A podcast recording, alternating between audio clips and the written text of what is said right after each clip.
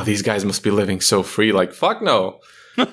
yeah, you know, we ain't hermits and shit. We don't see European women and talk in our weird little language about how we want to get her to stay in our land of wonder. that doesn't happen.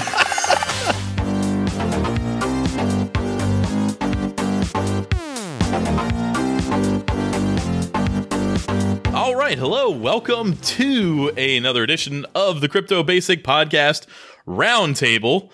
We're going to be talking about something that is at least loosely related to crypto today. I know we we kind of got you last week with Elon Musk and the moon, and that had nothing to do with cryptocurrency. But today we have a special guest on the show. I'm also joined by Kareem. Hi. But our special guest is Jason, and I'm, I even though he just told me how to pronounce his last name, I'm going to fuck it up. Keriakos. Kinda, sure. Kinda. All right, yeah. close enough. And Jason has been working with us for months now on editing the episodes. So when they stopped sounding like shit and started sounding good, that was pr- approximately when Jason started working with us. flattered. Uh, Jason lives in Greece, and Greece has had its troubles with economy. It's had some everyday life struggles. So we wanted, we, what we realized was we, in our private chats, we kept talking about all the stuff that was going on over there with him and learning about it. And we decided that would actually be some really cool content to bring to the listeners. So here we are. It's going to be super free flowing, but it's really important that this does tie into crypto in one specific way. In the only, all that Jason knows about crypto is what he's learned from editing our episodes.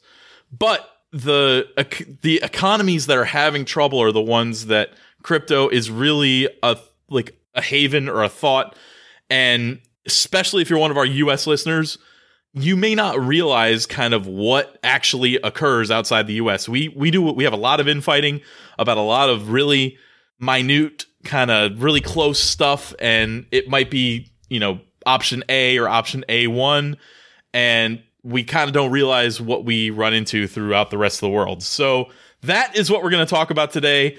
And that is going to be pretty much the extent of my contribution, being that intro there, because Kareem is really the crypto basic expert on history and different economies having different effects on the world. So uh, Kareem is going to probably be putting in more of the poignant commentary, and I'm going to say funny stuff well, Jason's going to be our resident expert on Greek. Yes. Uh, culture and situations. So, Jason, why don't you go ahead and introduce yourself a little bit and, you know, kind of get us started? Yeah. Well, my name is Jason Kiriakos. I am 21 and I'm studying political science in the National University of Athens. Uh, I'm here to talk about the situation in Greece, I thought it would be interesting for some of the listeners to get a better insight from someone who's actually born and raised here. Because there's a lot of things going around, you know, as in information going around, and there's a lot of misinformation, a lot of opinions about about stuff that people don't have a clear idea about. So we thought it would be a good idea for me to sit down and talk a little bit about it. That's the most important thing because we, I know one thing that people think about the United States is everybody carries a gun around everywhere on their waist and exactly. it's all crazy. And then you talk to us and we're like, it's not like that. I mean, there's definitely a gun problem, but you don't walk around with a gun strapped to your to like the outside wearing cowboy boots and a cowboy hat. Yeah. So there's there's a hundred percent gonna be some of that that even Kareem and I think that we haven't even gone over with you that'll probably come out in this episode and I think that's going to be the biggest value here for for our listeners to kind of like catch that. Okay, so I want to jump in. Actually, I have a question. Since you're leading off with that, Jason, you're saying that um, you feel that there's probably a lot of misinformation. What do you think are some of the major misconceptions that people have about what happened in Greece or what has been happening in Greece over the last decade? Well, probably the biggest problems when it comes to stereotypes is the things that you guys have already heard. This classic, this classic kind of rambling all over the internet, especially all over Europe.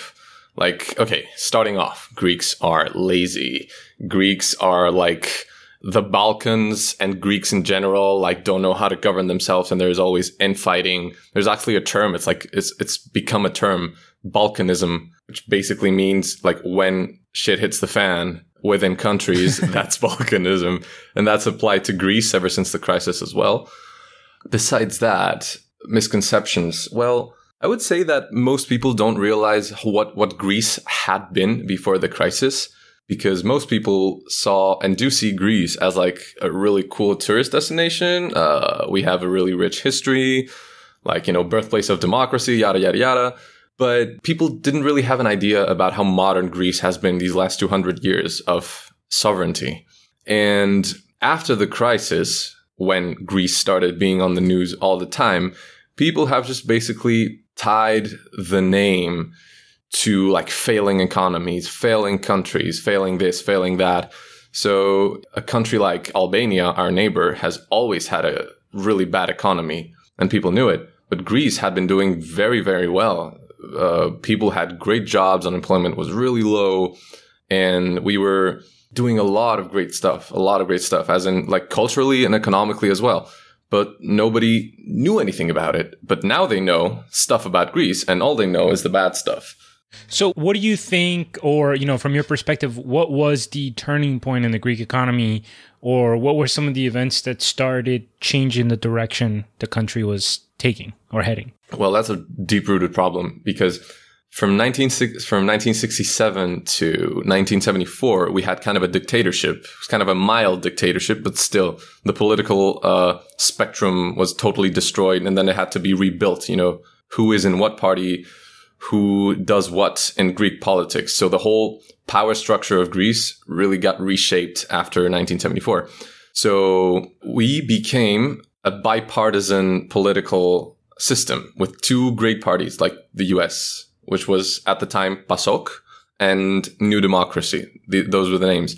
So what they did was basically this classic game that you see happening in a lot of countries, which is like one party is in power and the other party says like, oh, if we, if we get elected, uh, we're to give you this kind of grant and we'll give you a, a 14th paycheck and you'll be able to get loans to go on vacation. That was actually a thing. It was oh wow. Yeah, it was like you could get like 3000 euros or like drachma at the time, the equivalent to just go on vacation. No questions asked. I would love it if we had the ability to take a loan to go on vacation. Well, that, that would we- be the coolest thing ever. We don't love it Uh, yeah, now. that's the- We're paying for That's it. what Americans. That's what Americans need right now is more excuses to get into Get into more debt, yeah.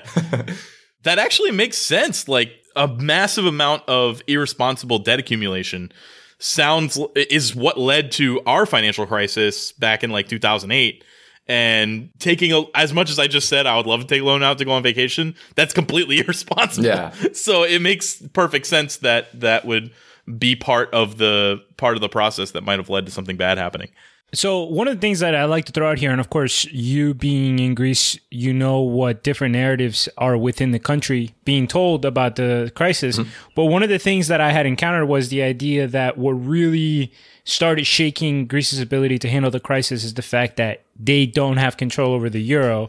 So most countries, when they found themselves in a situation like Greece did, are able to print more money Yeah.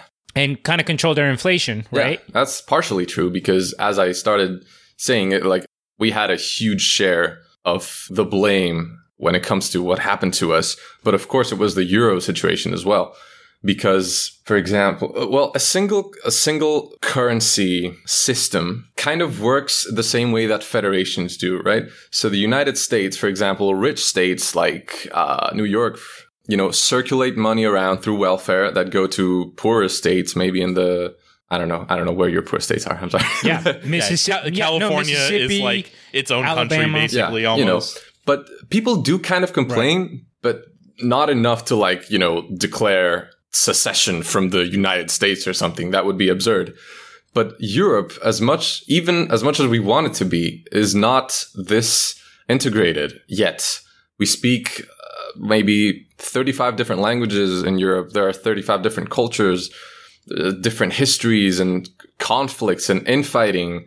I mean, it's in, in, uh, in Greek, Europe is actually called the old continent. There's a saying because of how much shit it's endured, like wars and cultural struggles and shifts and whatnot. So, you know, a taxpayer from New York may be kind of okay with their money going into the welfare system, but a taxpayer from Germany isn't really okay with their tax money going to save the lazy Greeks.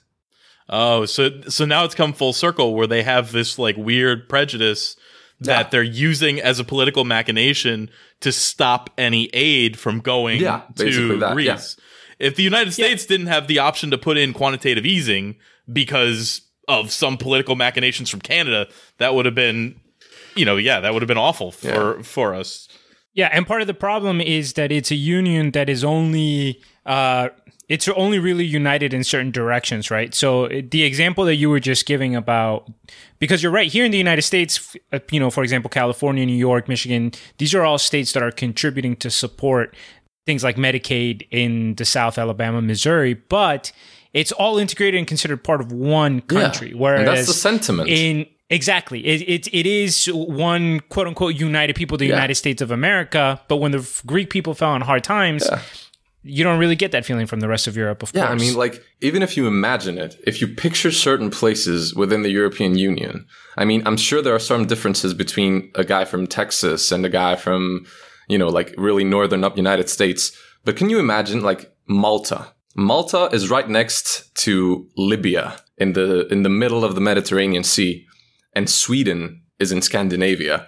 And these people are in the same union. So how would you Right, expect yeah. any kind of sentiment? How would you, how did you expect some guy from from Sweden wanting to help someone from Malta? What if Malta's economy failing?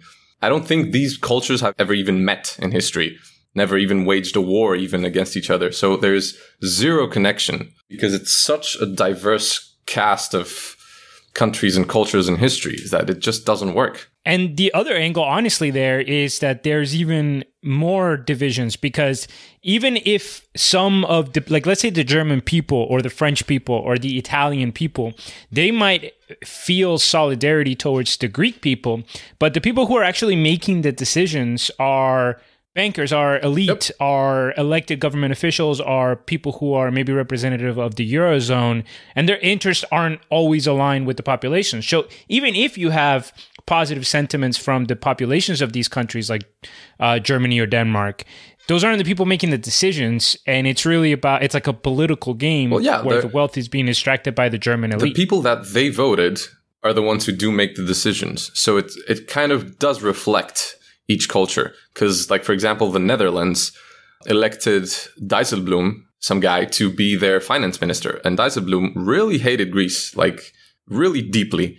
It's not like it happened to be him. It happened to be a guy who hates Greece. You know, they wouldn't have elected this kind of official if the sentiment in the general Germanic culture wasn't such, I believe. Okay, but that's debatable coming, and I can say that as somebody who's currently being represented by Donald Trump, right? So I, I'm not, I understand the point that you're making, but since these elections often have other variables, other, um, you know, the way that issues are being presented to their population, that's, but I was I was about to say that. Yeah, it's not their fault. You know, it's it's this constant kind of propaganda because there's no consistent news outlets for like Europeans. There's no there's no European nation. There's no European sentiment. So each mainstream we have to rely on Facebook for our news sources. So each mainstream media, according to each country, will cater to that country's needs and do the appropriate pandering. So polarization is a hundred times more easy to do within the within the European environment than in other places. So I'm not saying that people hate people. Like Italians love Greeks and Greeks love Italians, but Italians, I mean, their government representatives still were hostile against the whole bailout situation with Greece. So I actually have a little anecdote that I just had with my dad. Uh, my dad, my dad raised me very well, but he's got a uh, he's got a thought that he he lumps in. So I, I don't want to say my dad's racist because he's not, but he lumps in groups of people and he says that they take advantage of the welfare system, which is what led him. That's one of the main things that led him to be a lifelong conservative. Uh, and I walked him through it now, and, and a lot of people have that kind of uh, that kind of idea. So I could see somebody in Scandinavia having that idea about Greece, and I walked him through it, and I'm like, Dad, how many? uh, I, I was like, how many people of this race do you know? He's like, I don't know, a bunch. And I'm like, okay, just how, how many of them do you believe fit the mold of a a welfare recipient that's doing it specifically to cheat the system and get extra money because they're just having kids or whatever? And he's like, well, none. And I'm like, so why do you think that everyone else is like that except the people that you've organically met in your life? And I think that, and he couldn't come up with a good reason, but I actually opened up his eyes and he's like, "Fuck, you're right." Like that's a, that that kind of makes sense. Yeah. So I think that like being separated like that, and not having a whole lot of cross border culture, maybe the people that are voting for this group that's saying Greeks are lazy don't have a lot of Exactly. contact with, and if they did, they'd be like, "Well, no, well the." All the Greeks I know are cool, Yeah. and and stuff like that. So there's it's That is interesting. a problem. Yeah. And just to clarify too, it's important to remember that those governments have a vested interest in portraying the situation as the Greeks being lazy because oftentimes that bailout was in order to pay bad loans for the very French and German banks Yes. that made them. Exactly. So it's the German government giving money to the Greek government to bail out the German banks. Exactly. You know what I'm saying? So it's pretty perverse incentives, and that's why they're being presented a certain way. You know, like, oh yeah, the Greeks are lazy, or you know, same here in the Yeah, United it States. works out. It works out for them if the Greeks are actually lazy because they don't have a lot of explaining to do. Right, right, right, right. So you know, one of the pro- uh, one of the concepts we talked about a few weeks ago um, was the idea of brain drain, where in Oh, one yeah. of these countries, I saw it a lot in Colombia, when things are really bad, all of the young professionals and people with a lot of potential tend to leave the country. Can you tell us? Because uh, from what I've seen, this is rampant in Oh, yeah. Greece. And what's the sentiment? And It, bra- I know it's even the case with you. Yeah, it is. Brain drain has become so common in the Greek way of thinking when it comes to young people. It's like a stage of life, you know? It's like, oh, it's like school, uh, university, going abroad, and then coming back when you're old. That's like, ah, you know, normal life in Greece. That's how people think. and that's how it is for me because there's no way someone who has dreams bigger than working in a coffee shop can actually make anything happen in Greece. And it's not because uh, we don't have the will to work. We have like what the second longest uh, week, a working week, I think, within the European Union. But it's not that. It's that things have gone so wrong that even if you want to stay and help rebuild, you can't really because you're suffocated by your own government. Because the taxing the taxing laws and the the way taxation works and the way bureaucracy works is really really backwards really really backwards so the backbone of a strong economy or a recovering economy even should be people taking initiative should be entrepreneurship should be small businesses should be kids that want to that want to build an app for android and make money off of that within greece you can't really do that because even if someone wants to start doing a little thing in his spare time, like for example, I don't know, like j- just something freelance, just anything freelance. uh, you, We won't. We won't get any. We won't put any specifics no, out there. no specifics. Leave that one to the imagination. yeah, anything freelance. Uh, there has to be uh, a whole process of formally opening up a business and paying like 450 euros every month or every like two months in order to legitimize your activity, which is a, a money making activity. So how do you start off when you know that your primary budget from your first from your first year of doing that or doing this entrepreneurship project will be like less than a hundred a month? You know, some people might want to start something out, and you know the it might be that it won't start actually producing significant revenue until it's started having some momentum. But the thing is, it's suffocated before it even starts because in order to start it, you have to have a lot of backing money. See, and that's that's why I'm not really that mad at all the Europeans who are saying that it's the Greeks' fault. Because in this sense, it is. You can't rebuild something when you want to start making money and producing things and you can't. That's so if you start a side hustle, like that happens a lot here in the U.S., where where somebody will start a side hustle that makes them a hundred bucks a month, Uh, but they know if they keep that up for four years, that's going to be four thousand dollars a month, and they'll be relatively not too attached to it. Hmm. But if you're having to do the exact same thing and pay four hundred fifty dollars per month from day one, Yeah, even if you're making fourth, I'm saying dollars. I should have been saying euros, but they're close to interchangeable. Uh, once you get to the end of the rainbow, there, where you're supposed to be making four thousand euros a month, you're going to be still recuperating from the first two years that you've had to put out all that money. Yeah, that makes perfect sense. Why somebody wouldn't want to start yeah, of a side hustle or start working hard, pull themselves up by their bootstraps, and get going. Yeah. Yeah.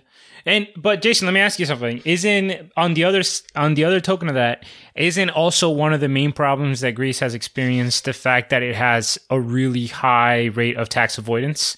Yeah, it is. Well, the thing is that tax avoidance mostly comes from the tourist sector because that's where the big laundering happens and that's where the deals with the government is struck because we're talking about millions and millions and even billions of dollars maybe. Oh euros. Shit. Uh, each year.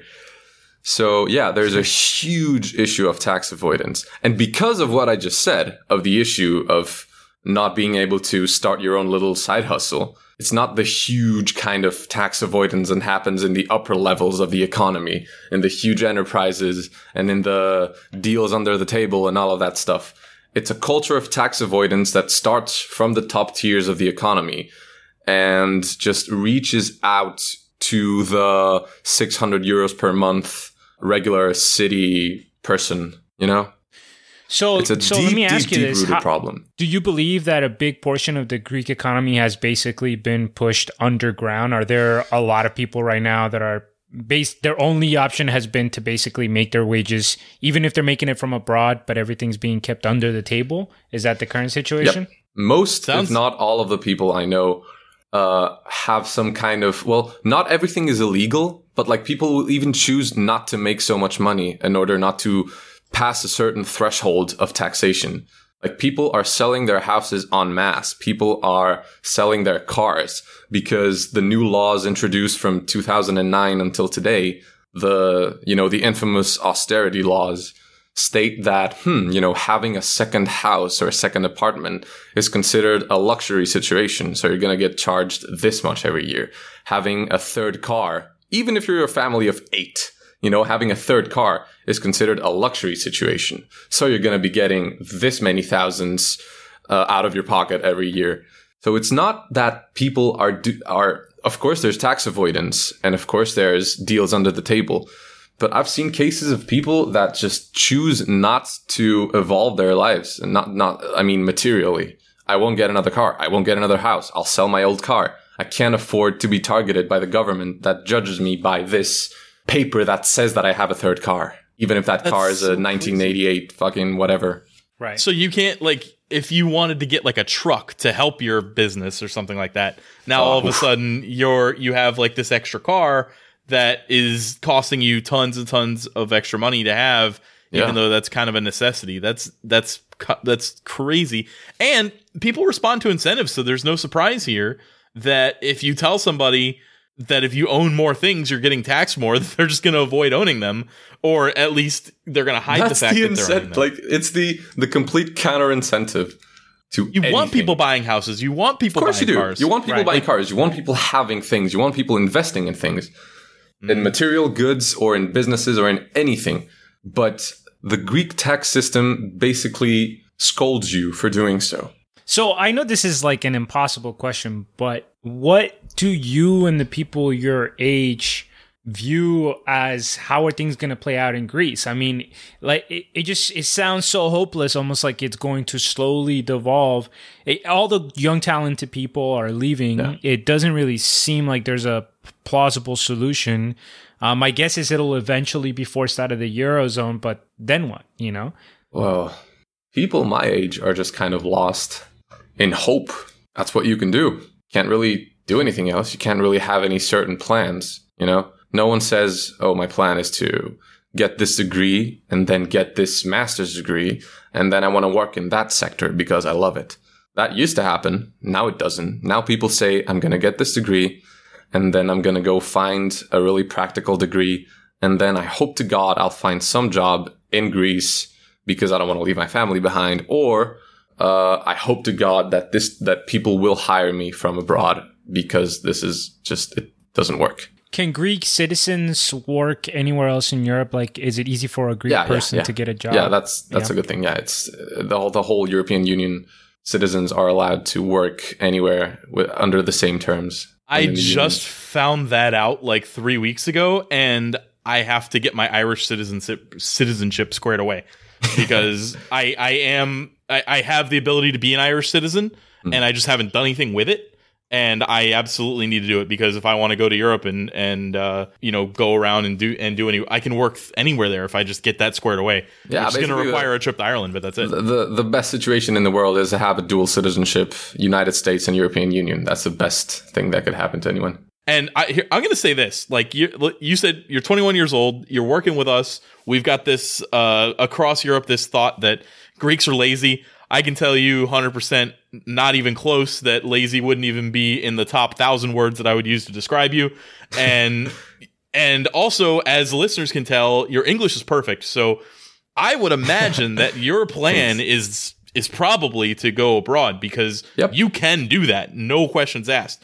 Like your your work ethic's great, your English is perfect. We're gonna lose you, you. eventually. But uh, No. is your life plan right now kind of figure out what you're doing and then go abroad somewhere else?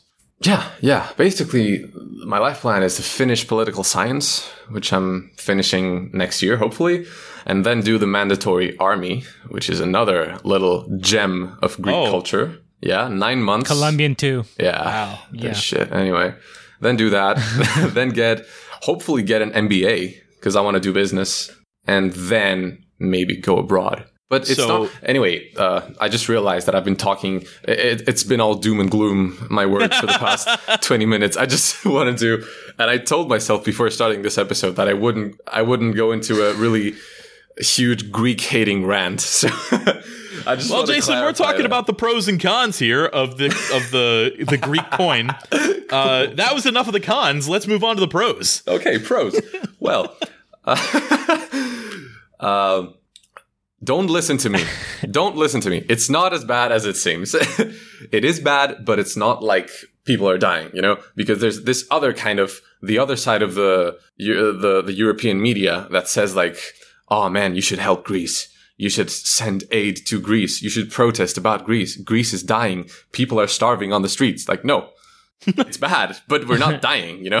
so for anyone uh, leaving this episode with like pity, don't, because it's going to work out as it has before. It's just bad. So, how has a cryptocurrency, in your opinion, taken any hold in Greece at all? Is this something that gets discussed much uh, or not Well, really? Sounds like Monero would be. Monero, sh- Monero, are you saying that? Have, did I say anything to you about that? No. No, no. I just uh, Monero. If you're trying to avoid taxes, is the uh, the primary coin that you're probably going to hear about. So that's I would fucking imagine that hilarious one because catches. one of my school friends actually runs a huge mining site for Monero. It's Yeah. like a trillion computers there. Yeah. Not surprising at all. Oh And, god, uh, I'm just I throwing would- shade all over my country. right. I would definitely Yeah. say if a crypto takes hold, there it would be one of the more privacy oriented coins, like Monero, like maybe Yeah, I uh, suppose so. Zcash or something like that. and I actually went to. There was one. Um, there was one kind of a seminar, like a day long seminar about Bitcoin, and I went to it. And most of the talk and most of the questions from the from the audience actually were like, "So how does this get tracked?" And how would taxation work in a mm-hmm. world where we work under Bitcoin? And how do I send this and then receive it? And then, you know, it's just it was a lot of like how do i do, do i leave a digital fingerprint blah blah blah blah it was a lot of questions based around privacy so you can kind of see that this is the sentiment.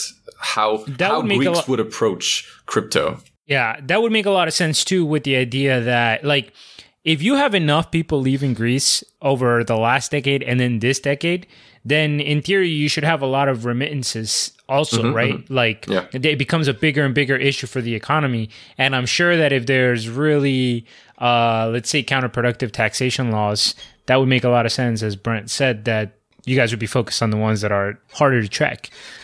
hmm Yeah, as uh, like we know, Bitcoin is more or less fully trackable, traceable. Once you start to get the data points, you can figure out whose wallet belongs to who, which originally wasn't the necessarily the intent of Bitcoin because it was all supposed to be anonymous. But there's there's a lot of data out there for a pri- for a public ledger to to expose privacy. That's why like something like um, and I know you didn't edit our Monero episode, but the the quick version of what Monero does versus Bitcoin uh, Monero sends the transaction through like what we call the in the episode a dance. Of a bunch of people on a dance floor and they all pass it around a million times, But not a million times, but a bunch of times, like say six, seven, to a random person before it gets spit out the other end where it needs to go. So it's Oh, that at that sense, yeah. point, it's you don't know where it came from, you don't know where it went to. You just know that there's a tr- there's a balance here and a balance there. It sounds like a crypto VPN or some sort. Yeah, Basically. similar. So, uh, so it, That's it is exactly similar what to it that. is. And there's other coins that do it. They do it a little bit of a different way, but Monero is clearly the the either the most popular or the second most popular, depending on what you think about Zcash.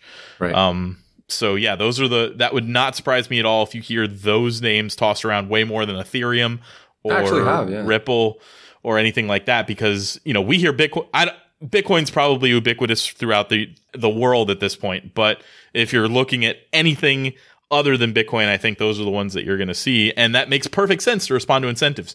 A, similar incentive that we had happen in the United States that we talked about was that the taxation on cryptocurrency transactions kind of got out of hand, and there's still not a whole lot of clarity. But now it looks like if you make a trade with your cryptocurrency from one coin to another, even though it's still cryptocurrency, you have to pay the taxes if you made any gains during that trade. So it's making people make like towards the end of the year, they're having to make trades for no reason just to show a loss. Or at the or at the end of the year, they were holding their coins because they didn't want to sell them in December when they were way up because they would have to pay taxes on that. And then the next year, everything crashed and people started selling them. So it, there's definitely some interesting thoughts. And if the IRS is making the taxes impossible for people to overcome, it's going to force people who would have normally paid taxes to avoid them. And that's the problem. Anytime that you have the opportunity to gamify taxes, it's probably a net loss for most people because most people aren't going to know how to game them. And the people that do have the resources to pay somebody to game the taxes get to basically get around them, you know?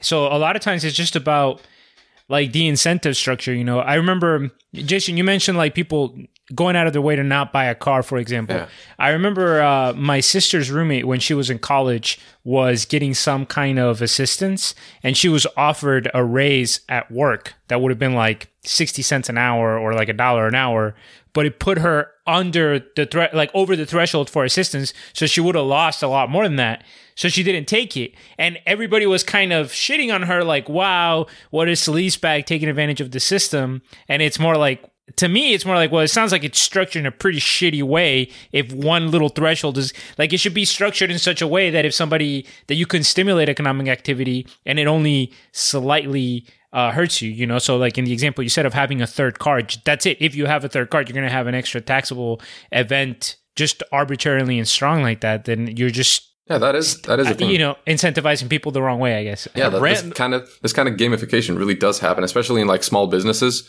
which are the ones having the hardest time. Like, uh, I don't know if it's the same way in the United States, but delivery, like you know, food delivery, is a huge thing in Greece. Like, you can get anything from like a, a euro's worth of coffee to a whole meal. It's crazy.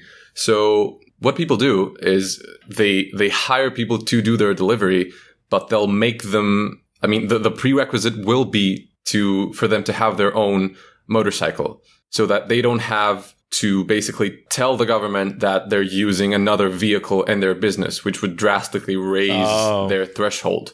So this is just an example of, of things that are happening in every sector. Like other cases may be that you have a friend who has a private company and you have your own side hustle, but you don't want to start your own company. So you start uh, declaring your gains, your your your gains, your fiscal gains as their expenses, right? So that it all gets taxed under one company, quote Umbrella. unquote. Yeah. So anyway, these are some examples of the thing that is happening all over in every sector in every way. And it's just as you said, Kareem, like since it's a game, people will know how to exploit it. And it doesn't really work well for people who don't have a couple of accountants laying around. Yeah, the people Yeah, who are just gonna go through life without studying and learning how to beat the game are the ones that get hurt the most, and they may be the ones that are the most important because they're the ones that aren't going to leave ever. They're the ones that are more likely to have a minivan, you know, whatever. So since we since we spent a lot of time on these bad things that, where we gamify eh, or cheat the system, that kind of thing, is there any way that Greece is getting it right? Is there anything they're doing where you're like, we need more of that? We need to see this happening. This is actually helping stimulate the economy. I, I'll give you an example from the United States from our recent recession where we did like a cash for clunkers program where anybody could bring in their piece of shit car and get a bunch of money for it. Uh, and it was from the government. The government would give you the money to trade in your shitty car, which had bad emissions and was breaking down all the time. So it was making it harder for you to work, getting you fired from your job and stuff. And they would give you, I, I, do you remember how much it was, Kareem? Like three grand or something? It was, it, it was a decent amount of money to where you could trade, you could use that on a newer car that would be like way more serviceable than your other vehicle. So they did that right. Um, you know they they did uh, they did this credit for buying a home. You got a huge tax credit if you're a first time home buyer because they were trying to stimulate the real estate market. So um, they seem to work. They seem to have helped fix the economy. So it looked like they were kind of doing the right thing at the time. But then they did weird shit like qu- quantitative easing, bailing out the banks that we disagree with, but also they kind of had to do. And uh, because of the way that they set things up, like if they didn't bail out the banks, then we'd have a serious problem. So was there anything like that that they could have gone the Iceland route and bail out the people who had. Yeah, yeah, that yeah. that, that would have been nice. Uh, it didn't happen though because there was too much pressure. So we could have actually. I, I believe that if we had declared bankruptcy, things would have worked out better because now we have we have deals struck with uh, the people holding our debt that stretch out to 2099. So Greece wow. is yeah, it's it, it sucks. But yeah, well, when it comes to the right things, well, we just like I think it was last month that we got out of the last bailout program. You know, the final uh, the final austerity measures. So things are kind of and like I don't even I can't really say this with ease. Like there things are kind of looking up because what actually what needed to happen in Greece was to break that whole political and bureaucratic structure that I talked about before that had been created after the dictatorship. Mm-hmm. So the European Union and the International Monetary Fund and the World Trade Organizations coming in and basically forcing us to restructure a whole lot of things. Uh, I don't see the effects of it now, but there were some significant changes. Like the, the public sector in Greece was huge. Like a lot of people were working uh, for the government and that was really unproductive, uh, counterproductive. So th- this kind of really deep changes have been made, but I can't really directly answer your question because I don't know how they're going to play out in the future. But I know that they have been made, and I'm hopeful that they're kind of going to put us in a in a right productive road. So I do have one question because you know you, one of the things you mentioned was that there's a part of you that isn't as mad that the Greek people are being blamed because in a lot of ways you feel like yeah, they are at yeah, fault, yeah. and I get that. But like one of the things you just said is you guys probably would have been better off if you were allowed to declare bankruptcy, and the people who really should have suffered for that would have been the people who made a loan to an entity, in this case Greece, that couldn't pay it. And you guys had a referendum specifically where the population said, yes, let's go bankrupt. And you guys were essentially not allowed to almost by force. Well, so doesn't that. The referendum was, ah, oh, man, I hate the referendum so uh, hard. Yeah. You have no idea because this it, it, was it was a Kareem. I'm sure you're familiar with this. It was just a political ploy, like from start to finish on the part of everybody, basically. Yeah. At, at, this point, we know now Syriza and everything. Yeah, like Syriza was like, okay, we're gonna have to sign another uh, memorandum. The Greek people are literally going to burn us at the stake and just throw down the parliament.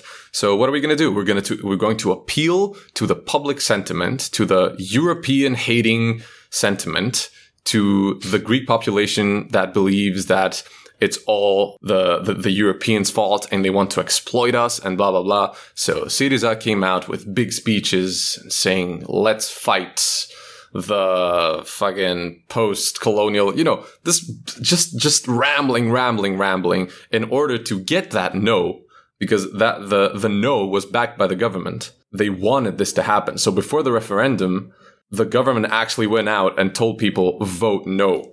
So we did. And no did come out, but in the end, they still signed it. They had signed the agreement anyway, right? Yeah. So, okay, but doesn't that say that the Greek people were like they at least tried to to have the government go in a different direction and I don't know, it just seems a little bit like I, I it's always hard for me to blame the population, of course, but it seems like the people who were in control acted specifically against what the population wanted. Yeah, well, here's Greece. I don't know. That's not just Greece. Right. That's not Greece at all, man. That is that That's the, the world, world right that now. we're dealing with it right now. That's why we believe so much in decentralization because very often the incentives are not aligned. And I'm not familiar with the the economies of scale that are going on here, but my imagine my imagination has led me to believe that the people in power got what they wanted and they have structured everything so that they got the best deal and that it didn't necessarily work out the best for the for the yeah, people. that's that, that's what I wanted to clarify. Like Kareem, that what you said was that you know they they they acted against the will of the people, but that's not how it was presented because you know there was option A, which was hundred percent hellish, and option B that was eighty percent hellish, right?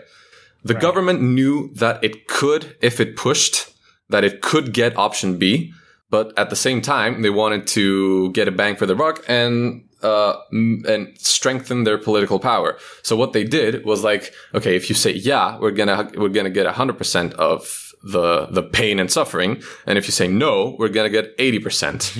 So Right. the no came out first and we got 80%. But they knew from the start that it was to be either 80 or 100%, which are both very, very bad choices. So what they did was basically, you know, choose the, the slightly less painful route of memorandum and then mask that as a political victory. That's what happened. One more question I have for you since you're here. Obviously, one of the most famous uh, representatives or speakers from your country is Yanis Varoufakis. How, what is the uh, what is the general perception in Greece about him and his general approach? Or Oh man. Uh, he is the one Greek politician that even though I don't agree with a lot of the things that he says, I respect, you know? Because he's you believe him? He's at least pointing his position. Yeah, I mean, It's like he's true to himself because here. he wasn't in politics before Syriza and before this whole movement with Syriza in 2015. So he hadn't, he did, he didn't have that political kind of demeanor. He didn't have the political way of speaking. He was really, uh, he was really direct in what he wanted. Well, the fact that his party crashed and everything went to hell, uh, that's what made him retire from politics. Because most of the people who were along for the ride in 2015, his ex colleagues, still stayed on. But one thing that I can respect him for is that he actually left after six months. He saw that things aren't going the way the party originally thought that they would, and he left. But other than that, yeah, the, the, the general opinion about him, some people hate him. Some people call him like a traitor to the party. Some people call him smart and that he should have been uh, like prime minister. The- some people, right, right, It's I can't really like give an opinion on that, but my It- opinion, it's pretty polarizing. I don't love him, but I, guess. respect it. That's the the gist of it. I think that's important. When you have somebody that that you disagree with politically, it representing you or representing a part of your population, you need to at least respect that they're getting their opinions or they're they're forming their opinions from a place of non-corruption. So, you know, there there's a politician that I often didn't agree with what he did here, uh, who just died. His name's John McCain. And Oh yeah, I saw that. I at least had the respect that he believed he was forming his opinions from uh, from a place of less corruption than his counterparts. Uh, that doesn't mean that he was forming them free of corruption, but uh, but at least I felt it like he doesn't. was, you know, at times he would he would definitely do exactly the opposite of what his party wanted him to do. So that you know that that felt like uh yeah I think that's important. But there's definitely you could tell there's a difference here. Like at least here in the United States, you have guys like Bernie on the left or Rand Paul on the right who are perceived as at least actually believing the things that they preach, and then you just have these slimy, empty bags of people like Nancy Pelosi or Chuck Schumer or uh, what's this guy right now, McConnell, who are just like you know that they don't care about any of it. It's all just power and money, and they would say whatever at any time without Paul caring. Ryan's a pretty good example of that. we Yeah, Paul, Paul Ryan's our speak. Speaker of the House, which is a reasonably important position. Before the election of Donald Trump, he came out and said he was against him. And then as soon as it looked like he was going to start to win, he started basically just like licking his balls and doing everything he wanted him to do. No, yeah, that's everybody. That's all the Republican politicians. But anyway, I don't know if you know this, Jason, but the United States is very polarized right now Oh, yeah. as well. Oh, yeah. It's not just Europe. I know. Uh, everybody's certainly polarized. What I will say about this this whole thing that is kind of, and, and I don't know the politics well enough, but just coming to conclusions here based on what I've said. Uh, this appears to be the first time since the European Union is formed that a large country faced a debt crisis. Is that accurate? Yeah. Well, this big of crisis, yeah. Yeah. is. So and and and there was ways of uh, we see what happened, we see what was good about what happened, we see what was bad about what happened, but I think what this is just spitballing that it's likely that the union itself will notice that the reason that Greece was treated in such a way is exactly what you said that somebody in in Germany doesn't give a shit about somebody in Greece Mm-hmm. and if they're going to actually be a union that needs to change they need to be European Union citizens or humans as opposed to uh, Greeks and Spaniards or whatever the case may be But it doesn't need to change sentimentally because California and New York isn't taking care of Missouri and Alabama because they view each other as Americans. They're doing it because it's part of the Federation. It just has to be structured that way. It has to be in the rule books, the law. Sure. It has to be United Central Banks. But at one you point, know? the entire United States was united and made those laws in such a way that California couldn't refuse aid, for instance. So if No, the European right. Union hasn't done that, I think what actually needs to occur is they need to get past the the prejudice of of another country in order to put those laws into effect and say, look, we're okay picking up our neighbors' slack here because we're all tied to the same monetary currency. And if we screw up, like, I wonder what would have happened to the euro if bankruptcy was allowed. That would have been a really interesting case study. I don't imagine it would have worked out that great for everybody involved, but I think about this a lot, but it's it's really a it's a really hard question to it's, it's a really hard issue to address because the solution to this kind of fiscal and monetary disarray that the eurozone faces each time there's a slight crisis, well, that's because of what you said, because of what we said that Germans don't care enough for Greeks or Swedes don't care enough for Cypriots and yada yada yada. But the other way would be to enforce new rules to make it an ever closer union and to say that, well, as in the case of California, you're not allowed to not aid Greece or you're not allowed to pay your share into the common EU budget. But that would lead that would lead the nations of Europe down a road of nationalism, of totalitarianism, because even with this small, I mean, relatively small to what could have happened and what has happened in Europe, world wars, blah, blah, blah. Greece, the, the Greek debt crisis was not a huge European crisis, you know, but people still got hella, hella, God damn it. that's all right, man. Fucking swear. heavily polarized. Yeah, I mean, we Um, had Brexit. Like, that's got. I don't know if that was part of the catalyst or if it's even going to come to fruition now that we're like learning. There wasn't really a plan. We didn't really I think just, this, I people were going to vote did for a this. paper on that. I don't want to go down that road. Yeah. Anyway, there's a lot of problems, but you know, one option is to let the union be a bit more loose, so there's no hard tensions, and the other options is to force the union to be uh, closer to a federation, but then people are going to start feeling a lot more Greek than they did. And a lot more Polish than they did before, and a lot more this than they did before. Because when you have a union and you have other people sharing the same responsibilities with you, it's much easier to create scapegoats. And the scapegoats, when your country's failing, is the other countries within the same union. So the mm-hmm. scapegoat for Greece was the the quote unquote bloody fucking Germans that want to drive us to the ground. And the scapegoat for Austrian people were the bloody fucking refugees that, you know, blah, blah, blah. And it goes like this. It's a vicious cycle. So I don't really know what I, in an ideal world, because I am really, I am a like strong pro-Europeanist. I feel more European than Greek.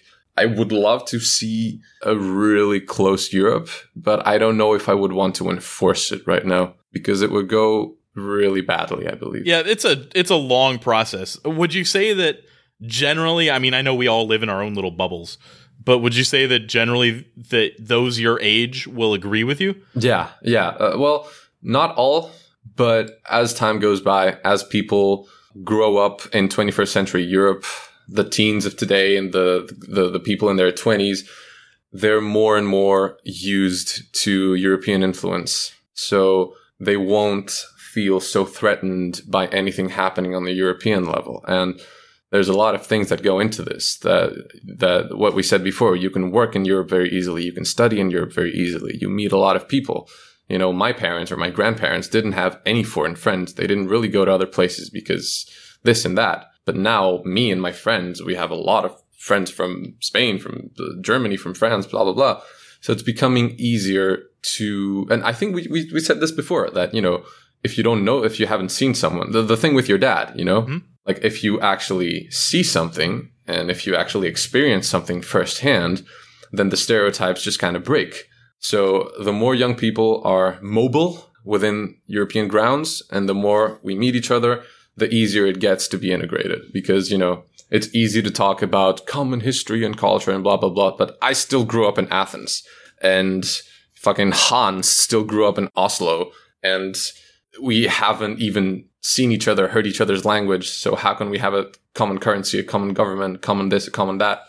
Eh, the world is getting more is getting more connected, closer together. We have listeners on this podcast from over 150 countries. Like Woo. we're you we're having this conversation. Kareem and I are sitting in two separate places in the United States, and you're sitting halfway across the world having a conversation with us live right here like this we couldn't have done this 20 years ago even so as our as people start to feel more connected throughout the world i think that things like this will start to be a little more part of the past like our yeah and our, that's what i'm hopeful for. Jason i would even say it's really interesting because um even we're not European, and a lot of the exchanges that we've had with you have shown that Brent and I and Mike, we share a similar culture with you, which of course has yours has a unique Greek and European shade. So there's going to be certain cultural nuances, but in a lot of ways, it's a much more connected way where most of our references and most of our jokes you get, most of your references, most of your jokes, we're sharing, uh, you know, obviously your English is perfect. So we're sharing a language.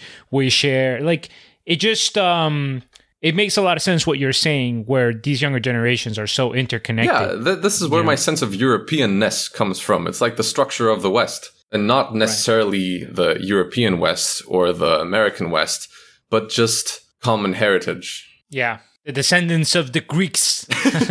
that's what I. I, I see. What I, I see what you're trying to get at. You're like, I consider myself more European because Greeks started European culture, bitches. That's why you guys are Greek. you got me. All right, so we're coming up on an hour, but just pick one thing. Like I mentioned, the the gun toting thing in in the U.S. What's one thing that like either would surprise everybody to learn about Greece or would surprise everybody to unlearn. Like, oh, really? That isn't a thing? Uh, okay, so if anyone in the audience has watched My Big Fat Greek Wedding or Mamma Mia or all that kind of bullshit, just please no. This is the farthest Those are documentaries. the farthest away from the truth that any piece of media has ever been in the history of media. It's insane. Nice. It's enraging. Wait, my big fat Greek wedding wasn't a documentary about Greek weddings? Fortunately, it wasn't. what is the what oh, is man. the worst part of the stereotype that those movies got? Well, it's just this. Oh my god, it's just this classic, uh, this classic stereotype of the the Southern European, like Greek kind of lover, like people with their shirts unbuttoned and their hair flowing. Like, oh, these guys must be living so free. Like, fuck no yeah, you know, we ain't hermits and shit. We don't see European women and talk in our weird little language about how we want to get her to stay in our land of wonder. that doesn't happen. By the way, it's like a it's like a conglomerate of every stereotype of the Italian, French, and Greek like lover yeah, millionaire yeah, older it's just guy. Southern, yeah, yeah. Like they didn't they didn't even try to misrepresent Greece. They misrepresented the entire European South and just named it Greece. It's nuts. That's awesome. that that is exactly oh, what I was looking for. Thank you, thank you. That is that we got like I think we got something to put on the front of the episode in that rant and everything. That was good. Perfect. All right. Well, that is has been an awesome episode. Again, loosely related to cryptocurrency, everybody. I know like we've gotten some bad feedback on being completely non crypto. I think that the economy of scale that happened there is actually super we, relevant. We've gotten one and a half feedback on that, by the way. And the other half of the feedback was literally about you talking about negative feedback. They were giving feedback on you saying that we get negative feedback. It wasn't even it's possible there was a little feedback. bit of I, I, don't know anyway I, look we i if I see negative feedback, I think it's important to to to get it. And one of the person, one of the guys said, "Look, if you put that it's not about crypto, that's kind of cool." But yeah, we put out 140 episodes. Three of them have been like completely non crypto related, and I, I'm okay with that. But I just wanted to, in case anybody got this far in the episode and they were like, "Man, I wanted more crypto talk." Like we we talked about Monero, we talked about Zcash, we talked about Bitcoin. But the And I forgot, and I forgot to mention there are uh, Bitcoin ATMs popping up in random places in Athens. It's crazy. wow, Boom! Crypto podcast. got him. Mass adoption. Uh, be careful on those ATMs though. If the ones here have like 20% fees or something absolutely nobody ridiculous. uses them. Yeah, they- they're. I can. He didn't want to say that part, but you forced it Yeah, out of him. you forced it out of me. I wanted my country to look modern. Yay. But the members of the Crypto Basic Podcast are not financial advisors. Please invest in Greece. Please. Please invest in Greece. We will have links to Greek bonds, the cho- the cheapest and hottest three year term, five year term, invert yield, Triple A rated. Get 'em right here. Triple A rated Greek bonds. triple A triple A rated. I swear on my three-year honor, we'll bond. pay you back. yeah. Uh, all right. Well, that was fantastic, Jason. Thank you so much. Thank you for having me. You have anywhere we could like follow you on uh, social media or anything like that that you want to drop on everybody? Uh, oh man. All right, Just leave it on the show notes. check the show notes. so Yeah. He's also in the Discord if you wanna if you wanna Yeah, ask him I any keep- questions. I, I do upload music, but I keep switching platforms every six months, so I don't really I don't really know what to link to. That's why this question is making me feel like, oh, what am I gonna say? You should just make sure that every time you start a new profile in a different site, you put a link to the previous site. So finding you is like a little scavenger hunt where they go through all your the Jason Profiles. just the alternative reality game, the music Yes. history. Yeah. the the ARG. the ARG. we actually didn't mention on the show like Jason composes really good stuff. He made the music for our future episode. Yeah, I know he does some stuff for video games as well. His stuff is actually really cool. So check the show notes Thank you. if you're into music. All right. And other than that, join our Discord, like and subscribe us all over the place, give us ratings. We love all that stuff. We are definitely not financial advisors. And make sure you do your own research. All investments have inherent risk. Except Greek bond investments. Those are riskless. Bonds are great. Hey, Kareem, tell your lawyer we're not interested. yeah.